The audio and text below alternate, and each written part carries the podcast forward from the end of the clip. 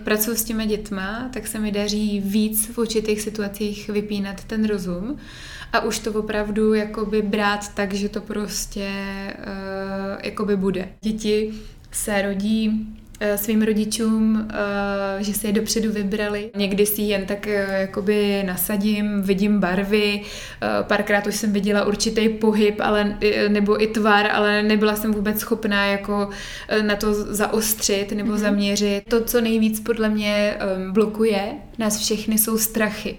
Celý díl podcastu v plné verzi a bez reklam najdete i ve formě videa na platformě Hero Hero. Děkuji za poslech a za podporu.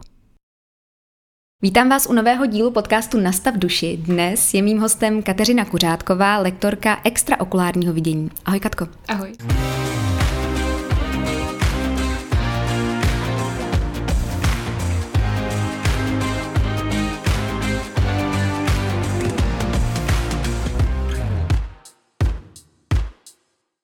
Ty pracuješ eh, v Centru Světladíl. Mohla bys mi popsat, co je vizí eh, projektu celkově?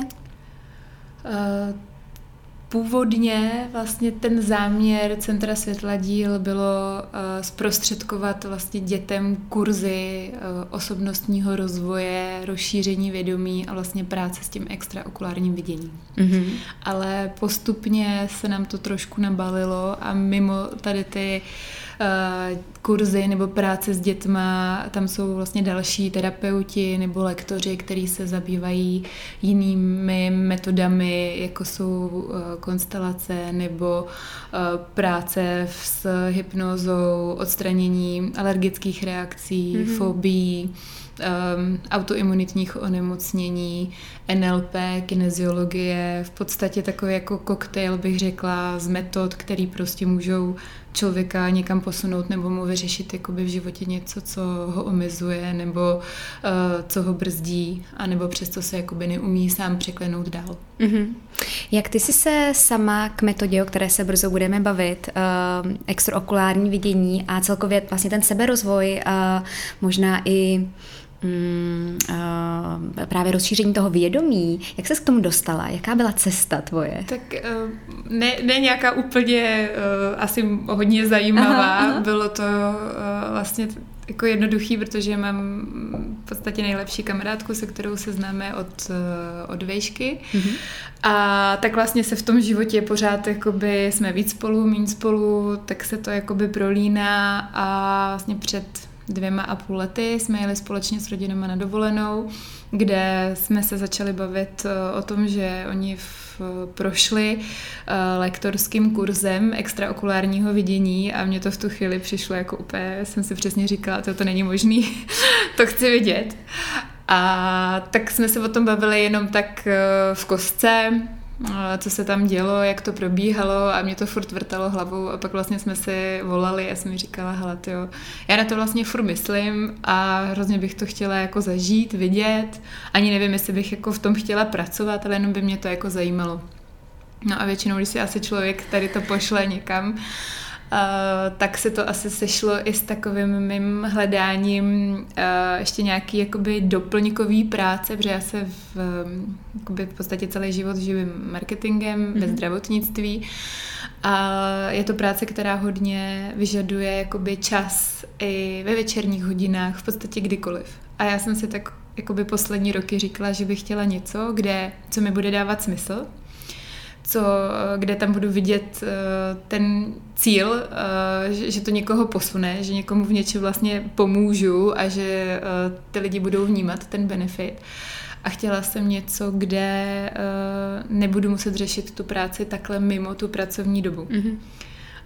A vlastně tohle se všechno potkalo s tím, že mi pak Iva zavolala a řekla, hele, bude ještě jeden ten kurz tady, přiletějí Mexičanky, který tu metodu školej a my máme jedno místo volný. A tak jsem si říkala, že když tam je jedno místo, tak je asi přesně pro mě. A mm-hmm. bylo to vlastně v tu chvíli, než začala celá ta bláznivina s covidem. A, takže my jsme dokončili kurz a Mexičanky odletěly a mm. pak se nám to tady všechno zavřelo. Takže to krásně jako vyšlo, mm. že jsme to stihli a takže ta cesta byla rychlá a jednoduchá, ale uh, ten kurz mě vlastně jakoby přesvědčil natolik a odjížděla jsem z toho tak nadšená, že jsem říkala, tak tohle nezůstane jenom u jakoby té zkušenosti projít si tím kurzem. V tomhle bych chtěla minimálně pracovat se svýma dětma, ale pak jsem zjistila, že to není úplně ideální, že je lepší to dítě svěřit někomu jinému a pracovat nezávisle uh, s dětma jiných rodičů. A uh, během té covidové pauzy v podstatě se nám tak nějak na střídačku podařilo udělat um, si dostatečnou praxi, Eh, většinou ze známých, z lidí, se kterými se, my se stýkáme doma a na to, aby vlastně jsme, jsem teda mohla jakoby dostat tu certifikaci a teď, když už je to možné, tak pracujeme právě v Centru Světla díl, kde uh, máme na to vybavený učebny a jsou tam ty pomůcky uh, pro to, aby vlastně ty děti opravdu se mohly dostat jako hodně daleko. Pojďme posluchačům říct, jak staré máš děti. Eh, já mám zatím jednu holčičku Aha. a ty je šest a půl, teď je v první třídě. Mm-hmm. Takže i ona je uh, součástí této metody a učí se to už, nebo si Ještě to teprve ne. čeká? Uh, čeká jí to, uh, ale vidí v masce, mm-hmm. takže nasadila masku a vidí. Hned, a hned to bylo? Hned, v podstatě to hned bylo. Uh, což u takhle malých dětí asi není úplně nic překvapivého. Mm-hmm ale uh, vidí z, a vzhledem tomu, že viděla, když jsem trénovala děti doma, tak o to má zájem, furt se mě ptá, kdy už půjde, ale my doporučujeme začínat s těma dětma třeba od sedmi let, mm-hmm. protože do těch sedmi let ty děti to rozšířený vědomí mají a tam není potřeba uh, jakkoliv s nima uh, úplně pracovat. A po tom sedmém roce, kdy se jim to začíná zavírat nebo začínají zapomínat trošku, mm-hmm. že mají schopnosti, se kterými by mohli jakoby pracovat, dělat, tak um, pak vlastně nastupuje tady, ta metoda. Tak to ještě než se dostaneme přímo k tomu uh, kurzu rozvoje mysli, um, ty jsi teď řekla, zapomínají kolem těch sedmi let. Je to jeden z těch hlavních důvodů, proč vlastně to rozšířené vědomí se tak jako zavírá u těch dětí? Nebo co jsou ještě další důvody, proč?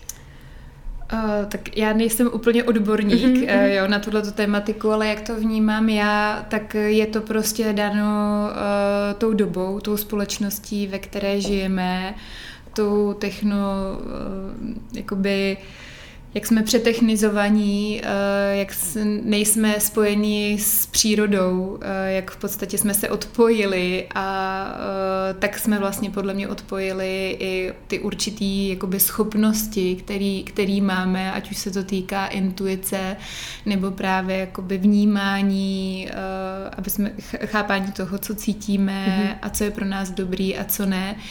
A e, i to, co nám říkají, jako když jsme malí, jakým způsobem nás ty rodiče vychovávají. Samozřejmě ty rodiče nás vychovávají s tím nejlepším svědomím a vědomím, ale i oni si nesou určitý jakoby zátěže, bloky, stresy e, a nemusí to být jenom z tohoto života, ale může to být i vlastně z e, předešlých životů. A to se dědí a opakuje jakoby v tom, v té generaci, takže si myslím, že je to proto, že prostě se začínáme vlivem toho prostředí uh, uzavírat a neděláme nic pro to, aby jsme vlastně pracovali právě tady na těch schopnostech, které máme. Mm-hmm. No a tím se krásně tedy dostáváme k tomu kurzu rozvoje mysli, který uh, si už zmínila, je pro děti od sedmi a vy to máte až do 21 let, mm-hmm. jsou tam jako rozdělené dvě skupiny. 7 až 12, 13 až 21 let. Co si pod tím kurzem vlastně představit? Co tam teda ty děti dělají, aby se jim to otevřelo? tak eh, já v první řadě musím říct, že eh, byť nejzajímavější na tom celém je, když řekneme, že dítě vidí se zavázanýma očima, tak to vlastně není ta hlavní, to není ten úplně hlavní cíl. Eh, je to důležité pro lektora, protože ve chvíli, kdy se dítěti otevře extraokulární vidění, tak já vím, že eh, dítě se nenese nějaký zásadní bloky nebo emoční zátěže, který mu vlastně nedovolují to extraokulární vidění otevřít. Mm-hmm. Jo. Ale jinak uh, teď jsem, obsah teď vlastně, se, co tam vlastně ten obsah. děláte. Mm-hmm. Tak uh, ta práce, jakoby když bych popsala ten kurz jako takový, tak tam je, uh, máme uh, deset lekcí, na kterou chodí jak děti, tak rodiče.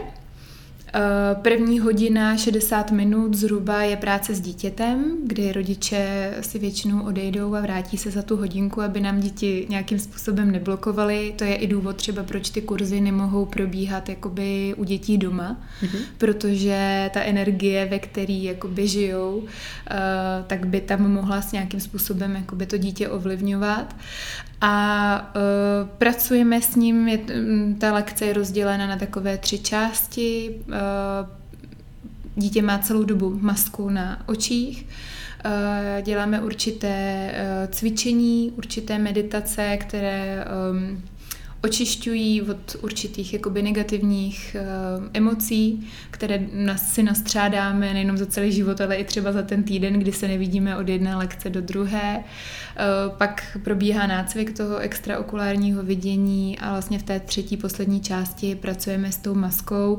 Buď tedy se snažíme dítěti, dítě nemotivovat a vysvětlit mu, jak uh, může vidět a když už pak vidí, tak pracujeme s tou maskou a vlastně snažíme se s ním mít pořád pořád dál, aby nevidělo jenom barvy, aby je třeba jenom nečetlo, ale aby dokázalo intuovat barvy, které drží třeba někdo za sebou nebo ve vedlejší místnosti. Ehm, máme děti, které dokážou mm, číst se z časopisu, který je zavřený, mají tam pouze ruku takže ty možnosti jsou relativně uh, rozsáhlé a jenom záleží na kapacitě dítěte, dítěte kam vlastně je schopno jakoby dojít. Mm-hmm. Ty jsi zmínila meditaci.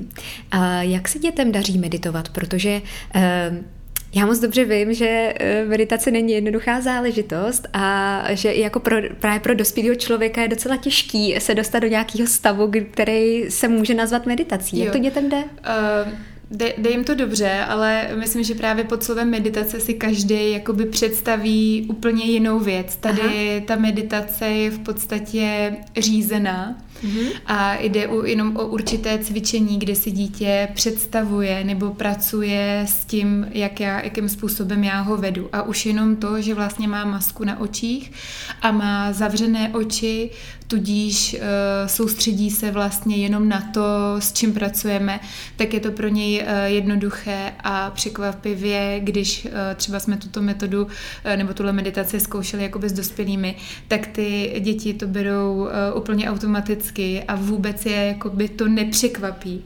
Jo? Eh, některý ty úkoly, které během toho mají dělat, mm-hmm. tak prostě přirozeně oni to udělají. Nemají s tím problém. Nemají s tím žádný Když tam nemají ty bloky, jako že něco nejde, přesně, nebo by se to nemělo dělat. nad tím proč eh, a je to vlastně to samé i s tím viděním. Mm-hmm. Protože dítě ti řeknete, tak se podívej a ono se podívá, ale když to by řeknu, tak se podívej, tak mi řekneš, to se zbláznila, teď já, eh, já mám masku na očích a nemůžu vidět. Aha. A to je vlastně to první, co blokuje ten rozum. Takže když uh, dítě přijde do lekce, tak vlastně první, co jim říkám, říkám, tak ve škole po tobě chtějí, aby si zapla mozek a teď tady vypni mozek. Aha. Protože ten rozum právě nám blokuje většinu tady těch schopností. Aha. Um, meditace rozvíjí, a to už jsme tak krásně i řekli, koncentraci. A mě by mhm. zajímalo mm, podle tebe, jaké, jaký vliv mají technologie na soustředění uh, dětí. Bavíme se teď o těch technologiích, mobilech, um, sociálních sítích a všem. Jo. Tady tak věc. Eh, já myslím, že se tomu v současné době prostě nedá vyhnout. Mm-hmm. Že už i vidím to u dcery, je to generace, která už se asi schopností a s provázaností na technologie prostě rodí a má k tomu jakoby předpoklady s tím umět pracovat ale samozřejmě nějaké eh, omezení eh, nebo propadnutí se těm technologiím eh, určitě může být z mýho pohledu nebezpečný v tom, že přesně se naprosto odpojíme od té své, od té svojí podstaty a utíkáme do nějakého jakoby nereálného světa, do nějaký bubliny, která někdy vůbec není pravdivá. Mm-hmm. Takže vidím to tam tak přesně. Když jsem neměla předtím dceru, tak jsem říkala, ne, tak ta se na telefon koukat nebude jasně, a, a budu to, to, ale jakoby teď, když, když eh, vidí mě a pracuji s tím telefonem pořád a eh, jedeme metrem a všichni koukají do mobilu, tak je pak těžké dítěti vysvětlovat, že nemůže, Aha. ale myslím si, že vlastně najít tu míru uh, ideální pro to, aby to byl jenom nějaká část dne, ideálně třeba obden, Eh, a formou pohádek nebo nějakých jakoby příjemných věcí. Eh, další věc, která tam z mýho pohledu hrozí, eh, je ta informovanost, která jde vlastně jakoby skrze a může zase utvářet tomu dítěti nějaký obraz, konkrétně třeba teď ta situace, která se děje. Mm-hmm. Tak minulý rok hodně dětí bylo zablokovaných. Mm-hmm více, než to bylo normálně a trvalo díl, než se děti rozkoukávaly. A v těch eh, obrazech, eh, na kterých pracujeme, tak eh, bylo vidět, že děti jsou hodně pod vlivem strachu, mm. hodně pod vlivem strachu jakoby ze smrti a bylo to dáno jenom tou masírkou, která šla prostě z médií, takže doporučení pro rodiče bylo vypněte rádia, vypněte televize, vůbec mm. na to nekoukejte, protože úplně zbytečně nastavujeme dětem nějaký obraz, podle kterého oni potom, který potom oni přijmou zase a začnou s tím Asi tím žijou. Pracovat, to je, přesně, to a začnou to, a to, přesně. Jo, to přesvědčení je, eh, je to problematický, budou překážky a my v tom kurzu se snažíme ty děti jakoby namotivovat nebo nasměrovat pozitivně, mm-hmm. protože neříkáme, že nebudou ani překážky, ani uh, uh, nějaký komplikace, ale snažíme se je na to uh, jim dát ten pohled, že to jsou vlastně výzvy mm-hmm. životní, který je někam posouvají a že ten život je plný různých výzev, byť se třeba někdy nezdají úplně pozitivní, ale jak se říká, že všechno zlý je pro něco dobrý a zpětně opravdu vidíme, že jsme se na to měli něco uvědomit, něco udělat, mělo nás to někam posunout takže eh, je potřeba, aby to dítě do toho vlastně života šlo s tou otevřenou myslí a s tím, aby vědělo, že všechno zvládne a že může pak s tím pracovat a že záleží vlastně jenom na něm, jak eh, se to poskládá. Hmm. Takový jiný úhel pohledu. Hele, ber to takhle, je to výzva, to se mi moc líbí. To se dneska učí právě dospělí, nebo my zpětně si říkáme, je to v pohodě, to tak mělo být, pojďme pře- prostě get over it a jdeme dál. Jo, je to, to součást skládačky. Je to tak, jo. Jako ta překážka by měla být jenom imaginární, Aha. ale když to otočíme v tu výzvu, tak jdeme do toho, protože se zase posuneme a rosteme a získáváme jakoby tady ty zkušenosti, tak eh, i, i pro ty děti je to lépe pochopitelný a pak si říct, jo, tak tohle je výzva, ve které musím vynaložit více úsilí, mm-hmm. ale když věřím v ten dobrý konec, tak ono to nakonec ten dobrý konec prostě mít bude. Mm-hmm. No, vidíš, to mi krásně nahráváš. Mě zajímá metoda vizualizace a jestli ji chápu správně, nebo nejme si s ní pracujete tím způsobem, jak já si to představuju, že vlastně um, se vytvoří nějaký mentální obraz, cíle, který ho chci dosáhnout. Je to tak, že jako si předst- třeba, jo, vím, že s vizualiz- vizualizací pracují jako úplně běžně a jsou z toho vlastně různý studie sportovci. Prostě sportovci, co udělají před zápasem, si představují, jak prostě jdou a házejí tam ten koš nebo dají ten gol, vyhrávají. A vlastně je to součást toho tréninku, kdy řekne go- coach, Prostě si to představujte. Představujte si tu výhru, představujte si, jak prostě přesně jdete, jak uděláte ten gol. A učíte i tohle děti? Uh, úplně ne. Aha, uh, tak jsem se tady popovídala. uh, úplně ne, ale je, je to... Uh, je to zajímavé, protože uh, ta vizualizace nebo představivost není uh, přirozená všem. Aha. Zrovna já nemám úplně jakoby vyvinutou vizualizaci nebo představivost, takže když pracujeme i v rámci jiných technik na různých obrazech, tak mě když řekneš, tak představ si kitku a teď mě jako popiš, tak vůbec nejsem schopná vlastně tohleto jako, že bych ji viděla a popsala bych ti, jak to je. A na začátku jsem s tím hrozně bojovala a říkala jsem, teď všichni to vidějí a já to nevidím. Ale tady uh, jsem vlastně zjistila za poslední, nebo na té cestě s zjišťováním, proč mám zavřený jakoby vizualizace a tak, tak uh, mi to asi mělo ukázat to, že jsou i jiné formy, jak uh, můžeme ty věci cítit nebo vnímat a není to jenom o té představě, že to vidím, mm-hmm. ale může nám to chodit různýma způsobama. A vidím to právě i u dětí, že uh, ty děti ty vizualizace většinou mají a velmi kreativní a zajímavý a detailní, ale jsou děti, které uh, slyší vnitřní hlas mm-hmm. a navádí je vnitřní hlas. Jsou děti, které uh, jim to prostě přijde do hlavy mm-hmm. a prostě to vědí. A jsou děti, které to chodí v obrázkách. Mm-hmm. Měla jsem teď uh, jednu holčičku, která uh, byla hodně daleko Eh, v tom extraokulárním vidění a i vůbec v práci s intuicí a já jsem jí dávala karty, eh, na kterých z druhé strany byl vždycky nějaký nápis. Ona měla masku a měla jenom na kartě položenou ruku, ale nápis byl ze spodu.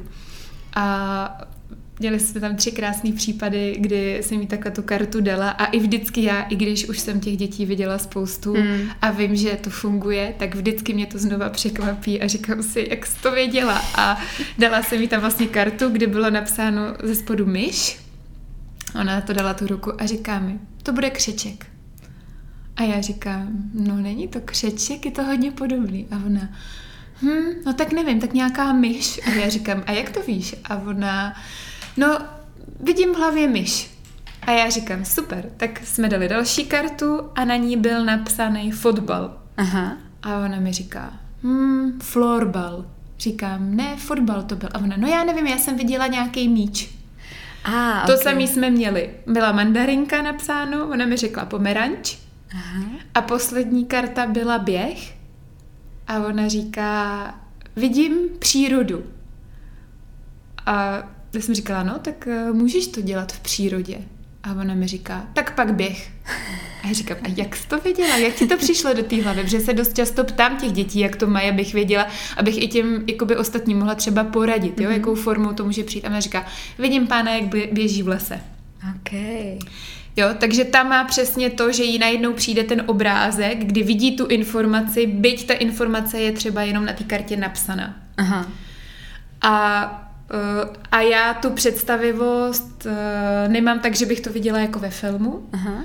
ale když se sama sebe ptám, tak mi chodí ty odpovědi uh-huh. a musím si je zapisovat. Uh-huh. A většinou i um, když si to pak napíšu nebo někomu uh, píšu něco, co prostě chtějí vědět, tak pak už si nepamatuju ani ten obsah, protože to opravdu jako prochází takový kanál, uh, který jako prostě jde a já se teda ptám, a jak to je a proč a jaký je doporučení a ono to chodí. A moje kolegyně, ty prostě jsou ve filmu a tam se to všechno děje a popisují ten film a já už teď nejsem jenom smutná z toho, že já to takhle ten film nevidím a říkám si, tak máš jenom prostě jiný způsob toho vnímání, té představovosti a té vizualizace. Ale přesně jak jsi říkala, určitě ta myšlenka nebo to, že se na něco zaměříme, dáme do toho tu pozornost, mm-hmm. tak se nám to pak jako skládá podle toho, aby mm-hmm. jsme došli do toho cíle. Jasně, takže oni vlastně ty děti pracují právě s těmi obrazy a vy vlastně rozvíjíte jenom, jak to mohou vidět a jako řeknete jim, jaký jsou vlastně možnosti a že možná oni právě to nějak v té hlavě mají. Ne, ne, vůbec, uh, vůbec. To, to jim ani ne, neříkáte, ne, necháváte to neříkáme, ne, ne, ne. Uh, tam s těma, práce s těma obrazama, to je vlastně druhá část nebo jakoby benefit toho kurzu, eh, je, že pracujeme na určitých obrazech, které se týkají rodiny, to, jak vidí uh, na jak vnímají otce, jak vnímají matku. Mm-hmm. A je to takový jakoby návod pro rodiče, co od nich to dítě potřebuje. A, dobře, rozumím. A, mm-hmm. A, a to je to, proč tam jsou vlastně přítomní ty rodiče, protože uh, ten kurz to je jedna věc, ale ta druhá část je vlastně Eh, ten návod pro ty rodiče, jak s těma dětma pracovat, co ty děti od nich potřebují. Jo, proč třeba tam dochází k určitým, jakoby k určitému nesouladu nebo problému v komunikaci nebo cokoliv. Takže to jsou ty obrazy, na které my se e, dětí ptáme. Jsou to mhm. ale obrazy, které mají určitou formu, e, určitou velikost, určitou barvu. Mm-hmm. Takže dítě neví, na co my se v tom obraze ptáme. Já jenom se ho zeptám na, ať si představí určitý obraz a vyptávám se, jaký ten obraz je. A on mi ho jenom popisuje. Ale z toho, z těch odpovědí já vlastně dokážu Aha. vyčíst a vyvodit, jaký ty informace v tom jeho podvědomí jsou vlastně zapsaný mm-hmm. a to potom řešíme s těma rodičema, mm-hmm. proč to takhle je, mm-hmm. odkud si to možná to dítě nese. A většinou přijdeme na to, že uh, ty rodiče řeší nějaký obdobný problém mm-hmm. nebo mají podobné pocity, jenom to třeba neumějí jakoby ventilovat na venek a to dítě jim jenom zrcadlí něco, co oni si mají jakoby zpracovat. Mm-hmm. A uh, ty první čtyři lekce se týkají hodně té rodiny a potom další ty obrazy už se týkají dítěte samotného, jak nahlíží na určité aspekty života. Eh, já to nechci jmenovat konkrétně, protože když to dítě přijde na ten kurz, tak nesmí vědět, na jaký obraz se budeme ptát, protože by se tam, eh, by tam došlo k tomu, že si dítě může začít uh, připravovat. připravovat nebo uh, předst- tu představu prostě pozmění podle toho, jak uh, by to mělo být, nebo jak se možná od něj očekává, že by to mělo být. Stejně tak, když se na začátku děti dozvědí, že se řešila maminka nebo tatínek, tak pak řeknou, kdybych věděla, že si to byla ty, tak bych to řekla úplně jinak.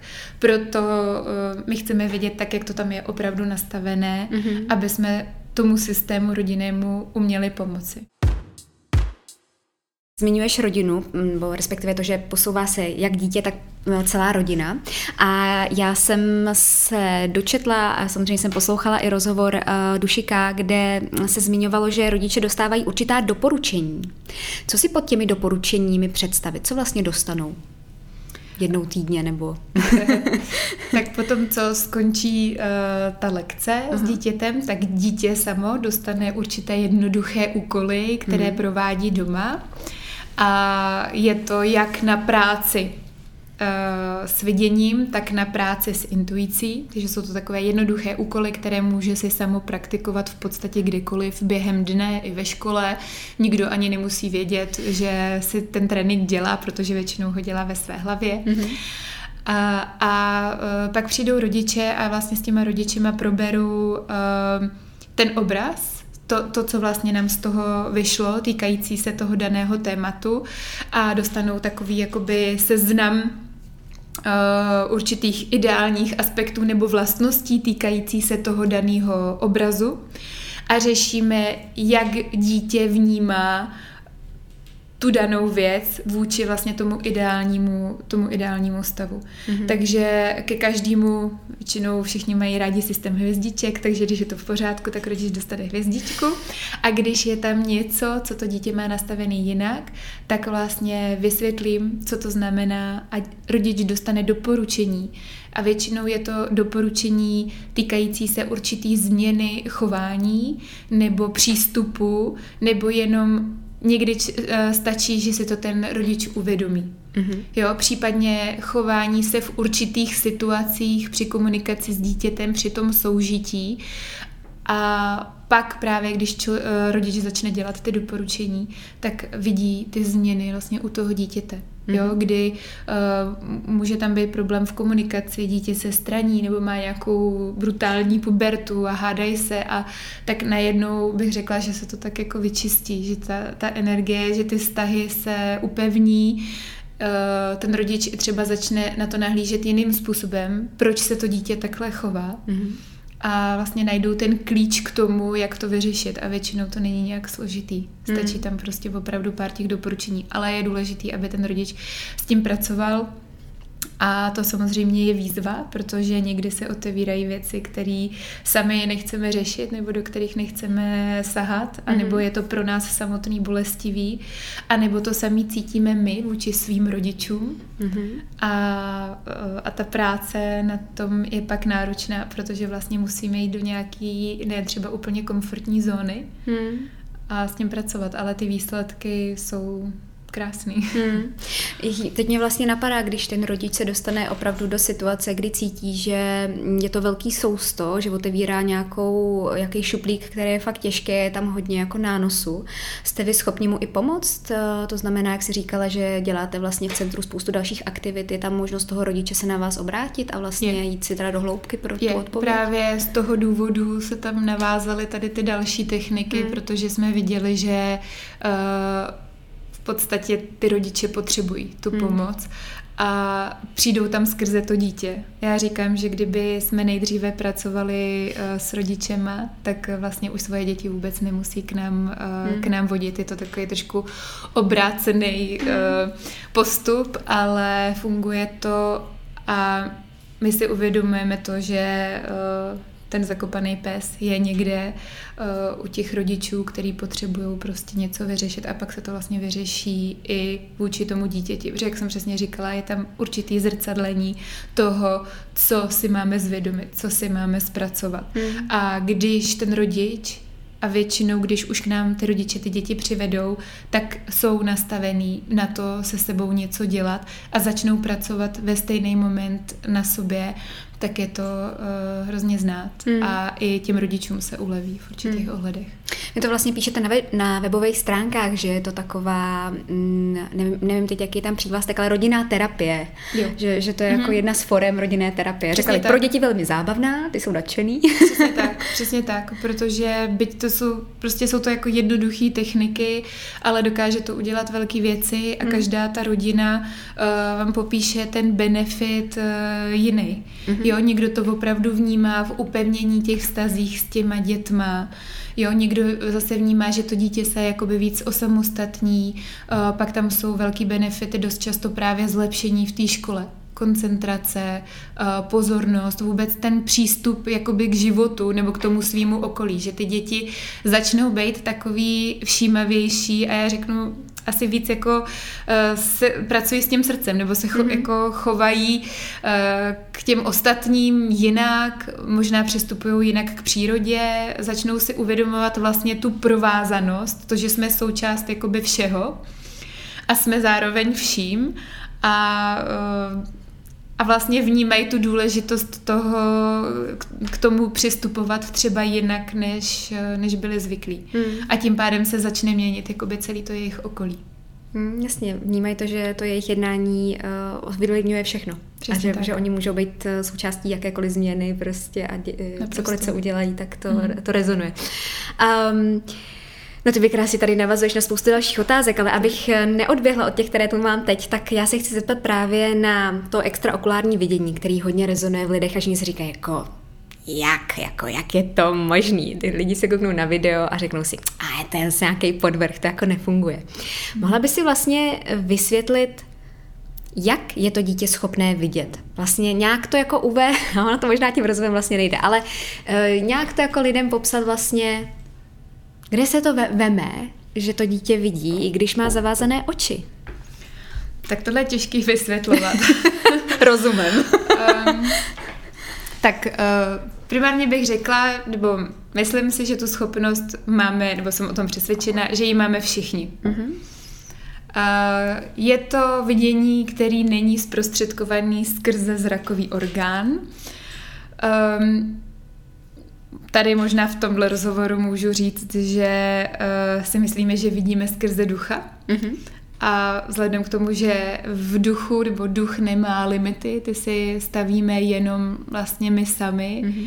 tak tam není ani žádný limit v tom, uh, v tom vidění. Mm-hmm. A ve chvíli, kdy se dítě také dokáže napojit Mm, um, ale zase nechci, aby to znělo jako nějak ezotericky mm-hmm. nebo něco, že eh, dítě, protože někdy vznikají jakoby obavy, jestli se tomu dítěti neotevře něco um, moc, moc jako. a eh, že ne, jestli bude vidět nějaký energie a tak, tak uh, to tak není. Uh, ty děti, které vnímají tohle kolem sebe, tak už to většinou s tím přijdou mm-hmm. a spíš je učíme s tím pracovat. Mm-hmm Eh, anebo se toho nebát a jak vlastně, jak, jak s ním pracovat.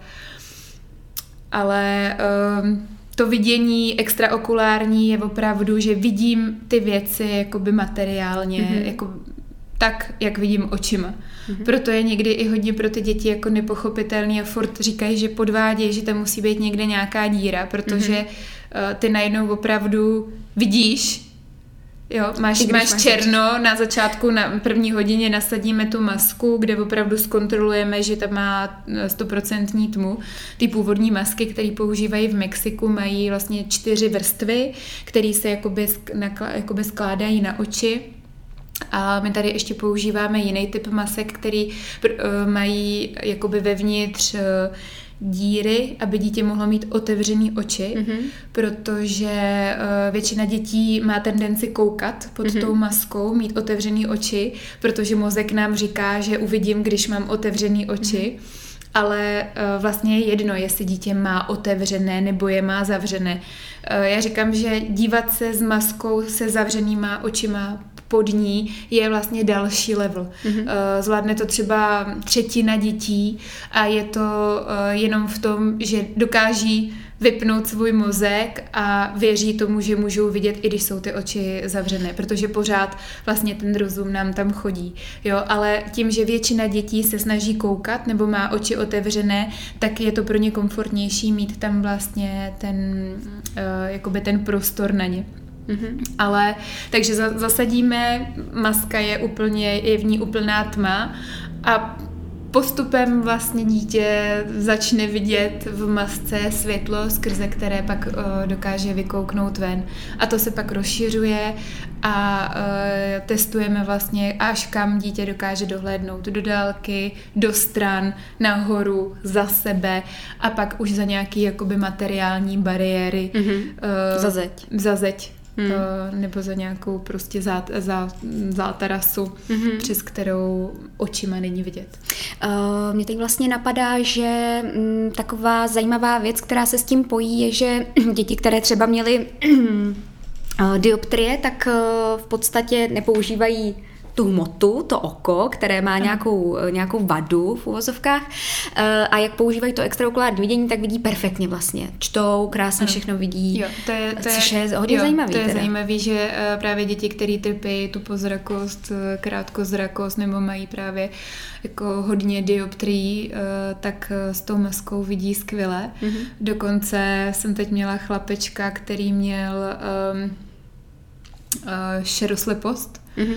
A maminka mi to zapomněla říct mm-hmm. a já jsem to zjistila na 8 hodině. Mm-hmm. A do té doby, uh, do té doby vlastně uh, jsme pracovali s barvama a mě vůbec nenapadlo, že se mu pletou nebo je špatně vidí. Mm-hmm. Až při takovém jakoby intenzivním cvičení, kdy se propoje levá, pravá mozková hemisféra a řešíme barvy, tak mi to začal plíst a já říkám, prosím tě, no to je, já nevím, fialová. Říkám, to je jasná modrá, se na to podívej. A uh, říkal, no ale tak to já s tím mám normální problém. A jsem říkala, no nekecej, pojď, o to. A pak jsem to říkala mamince a ona říkala, no ale fakt, on s tím má problém. A já říkám, a teď já to nevím. No, a ona, ježiš, tak já jsem vám to asi zapomněla napsat jako do karty.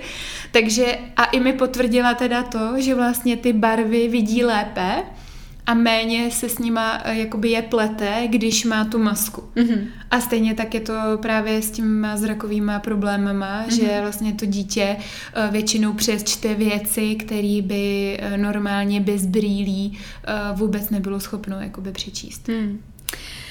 Jak bys to jinak nazvala, tady tu schopnost? Je to intuice? Je to třetí oko? Co to je? Nevím.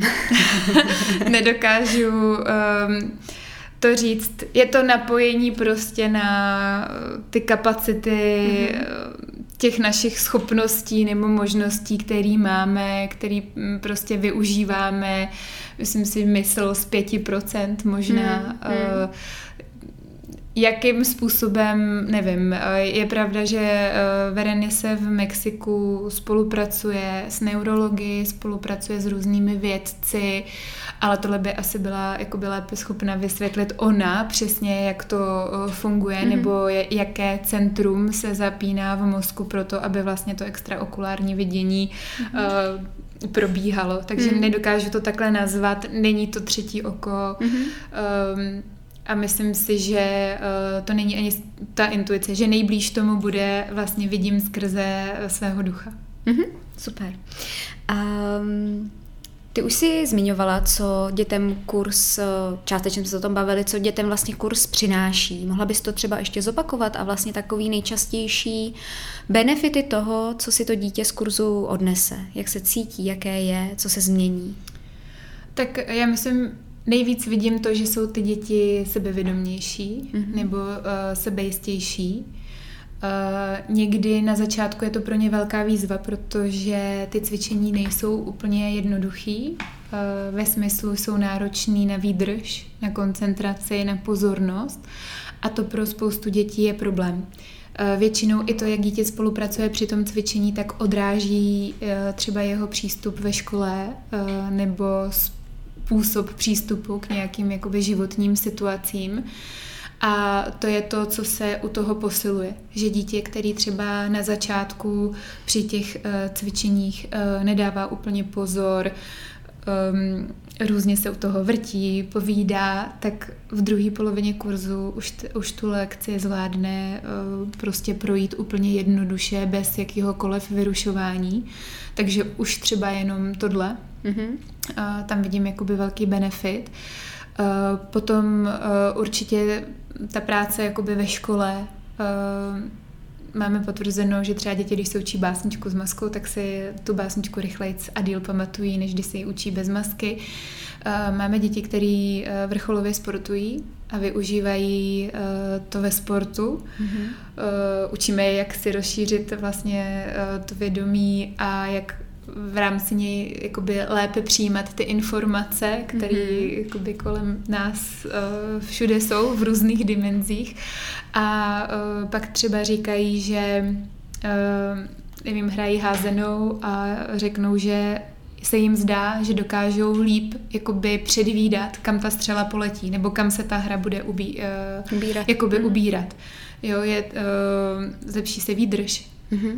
Eh, takže u každého toho dítěte je to zajímavé, uh, to opravdu pomůže v tom aspektu, kde je potřeba. A důležité je říct, že tam chodí nejenom děti, které mají nějaké problémy, jakoby závažné, ať už to jsou děti, které třeba si, uh, se snažili se sahnout na život, nebo mají problémy v kolektivu, jsou šikanované, nebo měli nějaký traumatický zážitek tak tam chodí i děti, řekněme, bezproblémové, ale i u nich tam jsou určité posuny mm-hmm. v tom chování, ale je potřeba říct, že to není, že bychom to dítě změnili. Mm-hmm. Tam pořád zůstává ta osobnost, charakter, ne, nikoho neměníme, s nikým nemanipulujeme, jenom se snažíme vlastně je naučit si jako rozpomenout a pracovat s těma schopnostma, které ty děti mají uh, prostě úžasně nastavený hmm. a, uh, a otevřený a co my dospělí už přesně jsme zapomněli a je škoda, že to nevyužíváme. A já si myslím, že vlastně by se tohle mělo učit ve škole. Mm-hmm že ten systém teď je nastavený úplně jiným směrem, ale vlastně kdyby ty děti byly schopné se čistit a pracovat s tím a, a pracovat s tou myslí, tak myslím, že se tady žijeme ještě úplně jinak. Já jsem teď hrozně pobavila, protože jakoby... Já jsem si říkala, ona mi snačte otázky, ta holka tady. Ty už máš ten kurz dobře najetej. Ale nečti mi to tady, to jsem měla až na závěr školu, tak jsem se musela teď fakt jako zasvat, že OK. uh, já jsem se chtěla zeptat ještě na jednu věc a to je vlastně, jak jsi říkala teď přesně, přijímají ty informace, přijímají něco, co už na, jako je v tom prostoru. Uh, můžeme se bavit třeba o nějaké telepatii nebo o nějaké jako... V podstatě telepatie funguje tady mm-hmm. na mhm. tomhle mm, procesu nebo mm-hmm. na tom, že se vlastně dokážeme jako napojit na duši někoho mm-hmm. jiného nebo na jakoby tu energii někoho jiného a vlastně na té úrovni komunikovat. Mm-hmm. Takže, jo. takže ano. A máte zpětnou vazbu právě od dětí třeba na tady to téma, kdy sdílí nějaké vlastní příběhy, že mm, nevím, co se k ním dostalo, jak něco přijali, věděli už dopředu, nebo že jim přišel nějaký obraz, že se něco stalo. Víš, jestli jako tady to mm. se jim posiluje vlastně? Uh, ne, myslím si, že uh, to není úplně téma, který mm-hmm. s mhm. těma dětma řešíme. Uh, spíš tam jsou různé strachy, uh, jakoby třeba řeknu ze tmy, mm-hmm. nebo z nějaký obavy třeba ze smrti, mm-hmm. nebo rodiny, nebo tam je něco, kde to dítě je třeba mm, už z podstaty od té doby, kdy se třeba narodí, tak je takový jako smutný, že třeba neumí projevovat radost. Mm-hmm. A to jsou většinou věci, které už si nese z těch minulých životů, ale i my vlastně v rámci toho kurzu máme techniky, kterými umíme pracovat se zátěžima, který si vlastně dítě nese jakoby z minulého života mm-hmm. a uh, většinou to bývají ty bloky, proč dítě nevidí.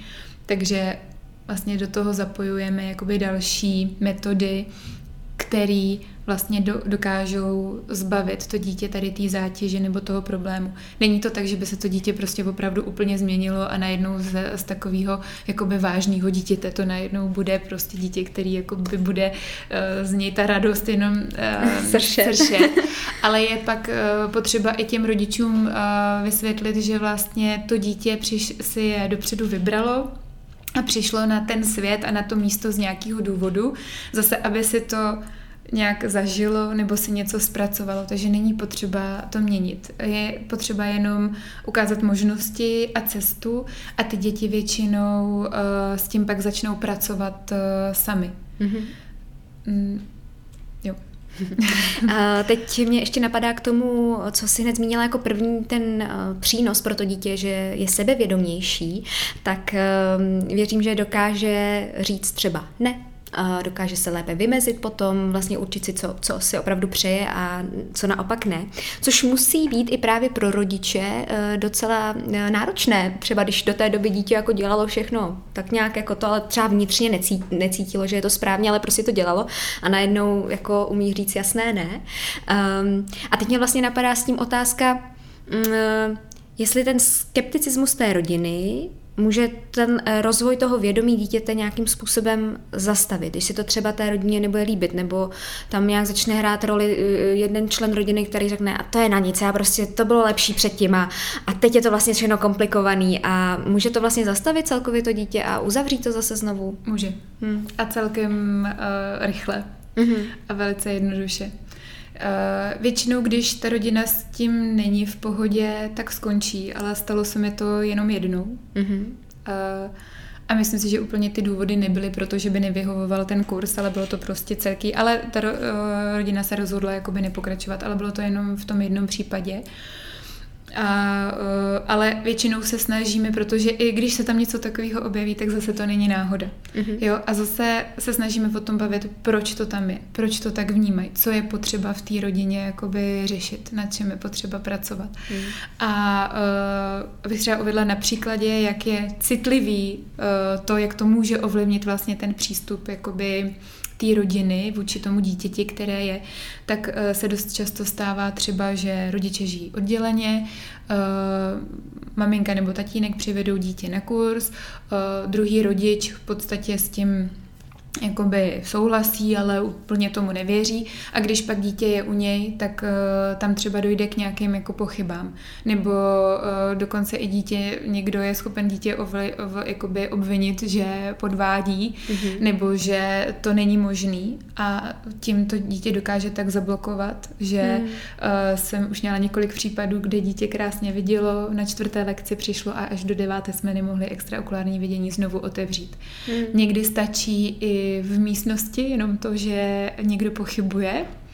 Eh, proto třeba v dušika, řeknu, měli jsme děti, které ukazovaly určité schopnosti a pak eh, nějaká zpětná vazba byla, že proč neukázali něco víc, tak eh, ten důvod je přesně ten. Za prvý nervozita, která mm-hmm. je u všech, když vystupujete před publikem, před kamerama, ale to, že stačí jeden pochybovač, který bude mezi diváky sedět a dítě uh, neuvidí nic. Hmm. A viděli jsme to na krásném případě, kdy jsme natáčeli teď uh, jeden dokument s Petrem Horkým, hmm. kde vlastně natáčeli děti právě při práci jakoby s intuicí a když jsme trénovali, nebo děti se navnímávaly na barvy karet, které jsme vlastně měli za nimi, tak se nám děti začaly plést. Mm-hmm. A bylo to takové, jako e, říkali jsme, co se děje, protože tyhle děti se na to krásně a jdou naprosto na jistotu. A byla zrovna u toho Verenise ještě při, jakoby přítomná při mm-hmm. tom natáčení a říkala kameraman, říkala mi, zeptej se kameramana, jestli tomu věří. Mm-hmm. A pan kameraman přiznal, že říká, jak tomu to je prostě neskutečný. Já tady celou dobu si nad tím říkám, jako jak to dělají. A jenom to stačilo, k tomu, aby vlastně ty děti nebyly schopni se napojit. Hmm. Ale potom, co jsme se a říkal, tak jak to mám udělat? A my jsme říkali, ne, tak zkuste být úplně neutrální. Vůbec hmm. to nehodnoťte, jenom se na to dívejte, jenom to natáčejte. A začal natáčet a jednou, po druhý, po třetí, po čtvrtý, všechno správně. Takže to je ta tenká bariéra tý, toho negativního myšlení, která hmm. to prostě celý může zablokovat. Hmm. Stejně tak řešíme, jestli dítě vidí nebo nevidí svoje rodiče v masce. Hmm. Když je nějaký větší problém nebo blok uh, ve vztahu k rodičům, tak uh, stačí, že dítě nebo že dítě pracuje s maskou a rodič přijde do místnosti a dítě nic nevidí. Hmm. A uh, potom při nějaký další, jakoby třeba pátý hodině, uh, bereme rodiče do lekce, aby se podívali, jak dítě pracuje a tak a právě tam testujeme to, jestli dítě vidí, jestli rodič přišel nebo nepřišel. Uh, takže většinou dítě někde zaměstnám, něco vyplňuje, s něčím pracuje, rodič přijde do místnosti, a uh, potom vlastně jdeme postupně a já se ptám na různici, dokud vlastně nevidí toho rodiče. A zajímavý je, že uh, někdy vidí mě a nevidí rodiče, anebo vidí rodiče, ale nevidí jejich obličej. Takže a tam je taky důvod vlastně, proč to nevidí. Takže pracujeme na tom, proč to nevidí. Mm-hmm. A takhle je tenká ta bariéra. Takže opravdu v té rodině pak stačí uh, málo. někdo hmm. málo a uh, to, co vlastně jsme na čem pracovali, tak je zase zavřené. Hmm. A když ty rodiče nebudou dělat ty doporučení, tak to zlepšení e, k němu dojde na chvíli. Ale je to jako když uh, budeme chodit eh, v holinkách venku a bude tam bláto, tak prostě pokaždé, když bude bláto, tak zase přijdeme s těma holinkama špinavejma. A tady je to to samé. Takže tady je potřeba vlastně, aby se změnil těch přístup těch rodičů k tomu dítěti, protože když se nezmění, tak eh, dítě není schopno s tím něco udělat. Hmm. Je to na, na té vzájemné jakoby spolupráci. Ty jsi tady zmínila Petra Horkého, já jsem ho tady měla jako hosta, takže vy jste s ním natáčeli. To vám natáčeli. rada, že něco tvoří. Ano, ano, ano, není to, to já myslím, to, že brzo, to se že brzo, se, brzo to bude venku, tak Aha. já se tak těším. Skvělý. Když kurz skončí, dítě odchází s určitými uh, změnami, uh, jak dál na sobě potom pracuje, jak udržuje vlastně uh, a případně ještě dál rozšiřuje to vědomí, dostává od vás nějaká doporučení nebo už prostě necháte, ať si vlastně rodiče jdou nějakou vlastní cestou? Tak uh... Připravujeme kurz extraokulárního vidění 2, mm-hmm. kde je možný s, nejenom s extraokulárním viděním, ale i s intuicí a dalšími schopnostmi jakoby dítěte pracovat a rozvíjet dál, ale v současnosti nebo v současné době eh, ten kurz takhle končí s tím, že dětem, kterým, eh, které projdou kurzem, tak se nabízejí jednou měsíčně, děláme o víkendu většinou v neděli takovou dvouhodinovku, kde už uh, si děti spíš hrajou a nebo plní nějaký úkoly ve skupinkách, protože se tam potkají s těma svýma kamarádama.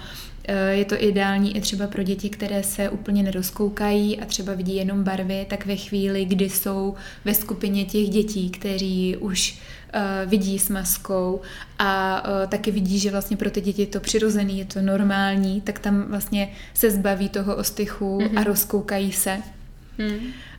Takže to je jedna možnost a to říkáme, že je vlastně tak na, na udržení nebo jakoby kon, konzervaci toho extraokulárního vidění.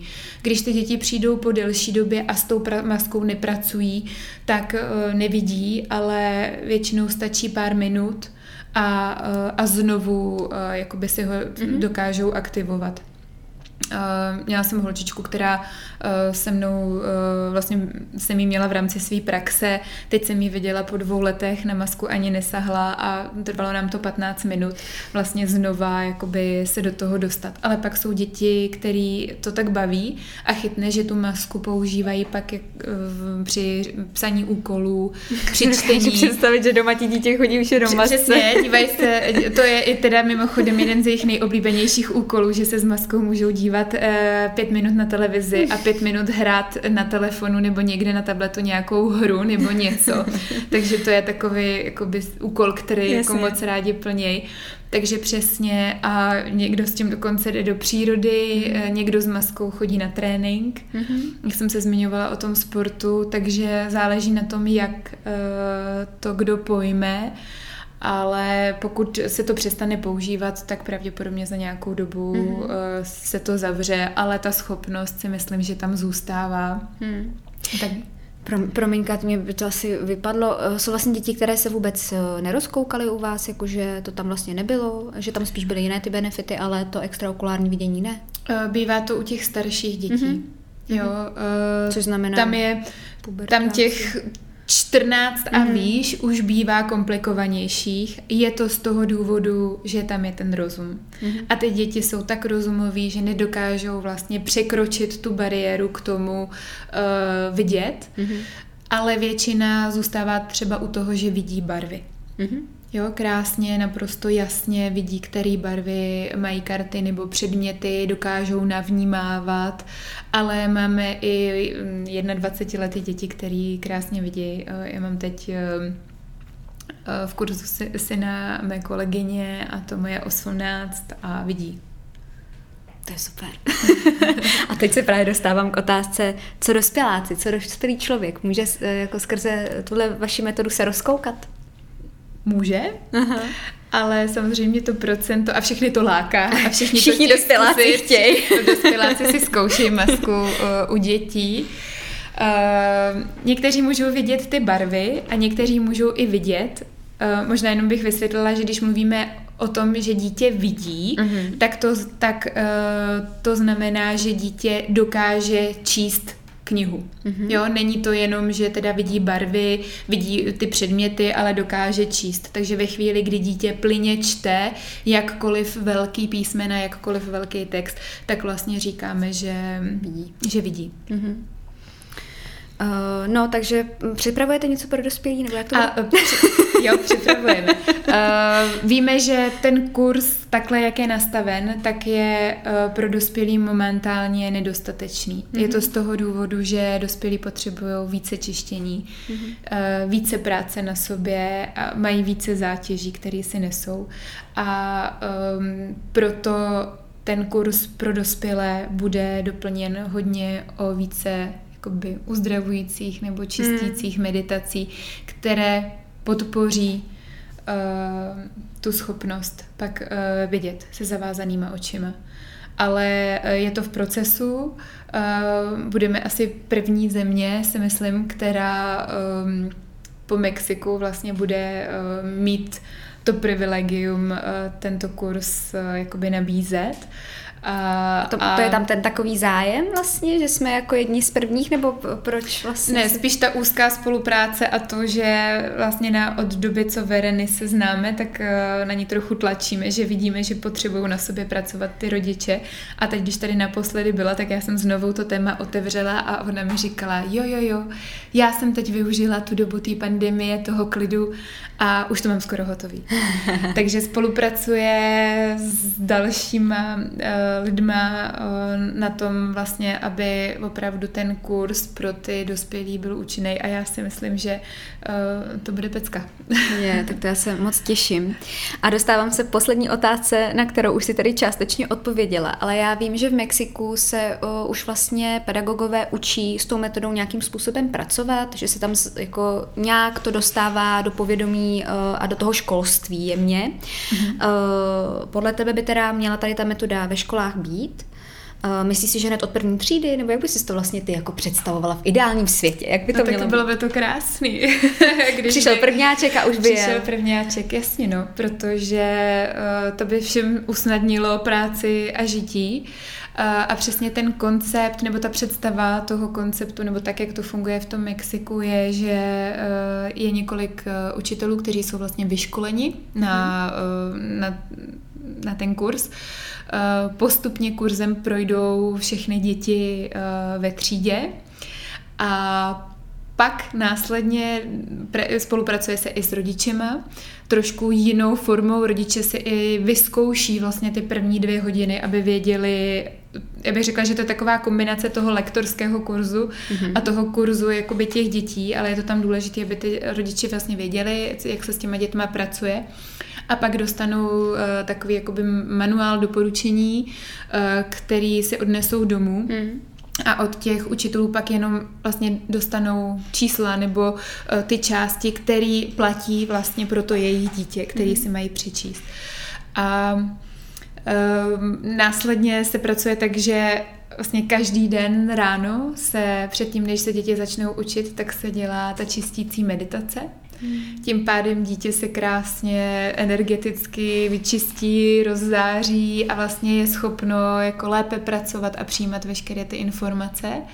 A pak už se normálně učí. A mhm. třeba jednou za týden je jedna hodina, kdy dítě pracuje s maskou, aby si vlastně uchovalo tuto schopnost, ale není to tak, že by tam prostě celý den, protože samozřejmě eh, práce s tou maskou je náročná a, a být v ní celý den by asi nebylo úplně ideální, takže eh, tam už prostě ten proces pak jenom stačí takhle, takhle udržovat. Hmm. Mně teď napadá, že vlastně co tomu asi brání, jako že se to vlastně neděje. Že to není v těch školách, je to proto, že jsme eh, v tom rozumu, že jsme vlastně takový skeptický vůči tomu, že to není možný, že se to vlastně jako nedostane tak daleko? Nebo co si no. myslíš, že je důvod? Um, to je těžký, no. Uh, já si myslím, že prostě ten školský systém tady je nějak zajetý, nějak hmm. to funguje a spousta uh, lidí si nedokáže představit, jak by to mělo být jinak, když my jsme uh, když ten školský systém za nás nějak fungoval. Ale samozřejmě poslední dobou vnímám, že vzniká uh, spousta alternativních nebo uh, soukromých škol, SCIO školy uh, a podobné zaměření, které jsou více otevřené tady k této práci. My jsme v jednání s pár školami, které by byly ochotní to vzít jako by svůj pilotní projekt a máme dokonce teď eh, v kurzu jednu paní eh, ředitelku, mm. zároveň i majitelku takové menší školy, eh, kde kurzem procházejí její děti a ona vlastně sama přišla s tím, že by to bylo skvělé, kdyby vlastně se tohle dalo zprostředkovat i těm ostatním dětem. Mm. Takže já myslím, že ten čas přijde, nebo mm. aspoň si to přeju a doufám, že to tak bude a že uh, u nás je ta metoda možná v poslední době už trošku známa, že se o to lidé začínají více zajímat, zjišťovat, co to je, jaký to může mít přínos a uh, pokud by přišla podle mě ta, ta žádost od těch rodičů, takže pak ta škola bude samozřejmě otevřenější k tomu, ale asi je to ještě běh na dlouhou trať, ale já doufám, že se toho dožiju. Já, a že, já taky doufám. A že uh, se tohle nebo nějaký jiný způsob uh, práce s intuicí, uh, kreativním myšlením mm. a, a vůbec s osobností toho dítěte do toho školského systému dostane. Já neříkám, že to musí být kurz extraokulárního vidění, ale jakákoliv forma, která bude to dítě v dobrém slova smyslu rozvíjet, a tak si myslím, že bude skvělá. A hmm. jestli se to zařadí do, do toho, jak to teď funguje, uvidíme.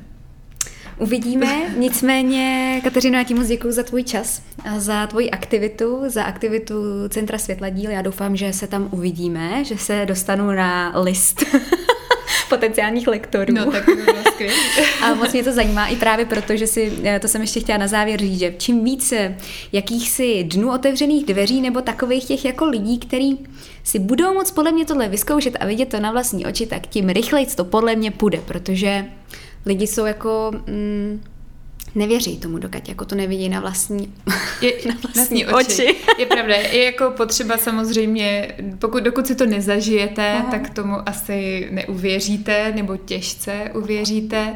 Uh, ukázkové hodiny jako takové neděláme, protože tam přesně jsou ty pochybovači, které Jasně. nám tam přijdou a tak, ale když přijdou rodiče se svým dítětem, tak myslím, že pak uh, ty pozitivní uh, reakce na to dokážou předat dál a mm. polovina mých dětí teď, které jsou v kurzu, tak jsou na základě doporučení rodin, kteří už jakoby k nám přišli, takže se to tak jako hezky nabaluje a dostává se to podle mě tam, kam má a k těm, kterým ke kterým má mm-hmm, a kteří jsou schopní s tím uh, pracovat nebo jsou připraveni s tím pracovat. A jestli někdo není, tak je to taky v pořádku mm-hmm. a třeba přijdou za nějaký čas anebo si to dokážou vyřešit uh, jiným způsobem Myslím si, že všechno je tak, jak má být a že mm-hmm. um, ty, kteří se tam objeví, tak je to prostě právě um, jakoby pro ně a vždycky, když přijde nějaký nový případ, tak já se uklidňuji tím a říkám, tak přišli k tobě proto, protože už určitě umíš ten jejich problém vyřešit. Mm-hmm.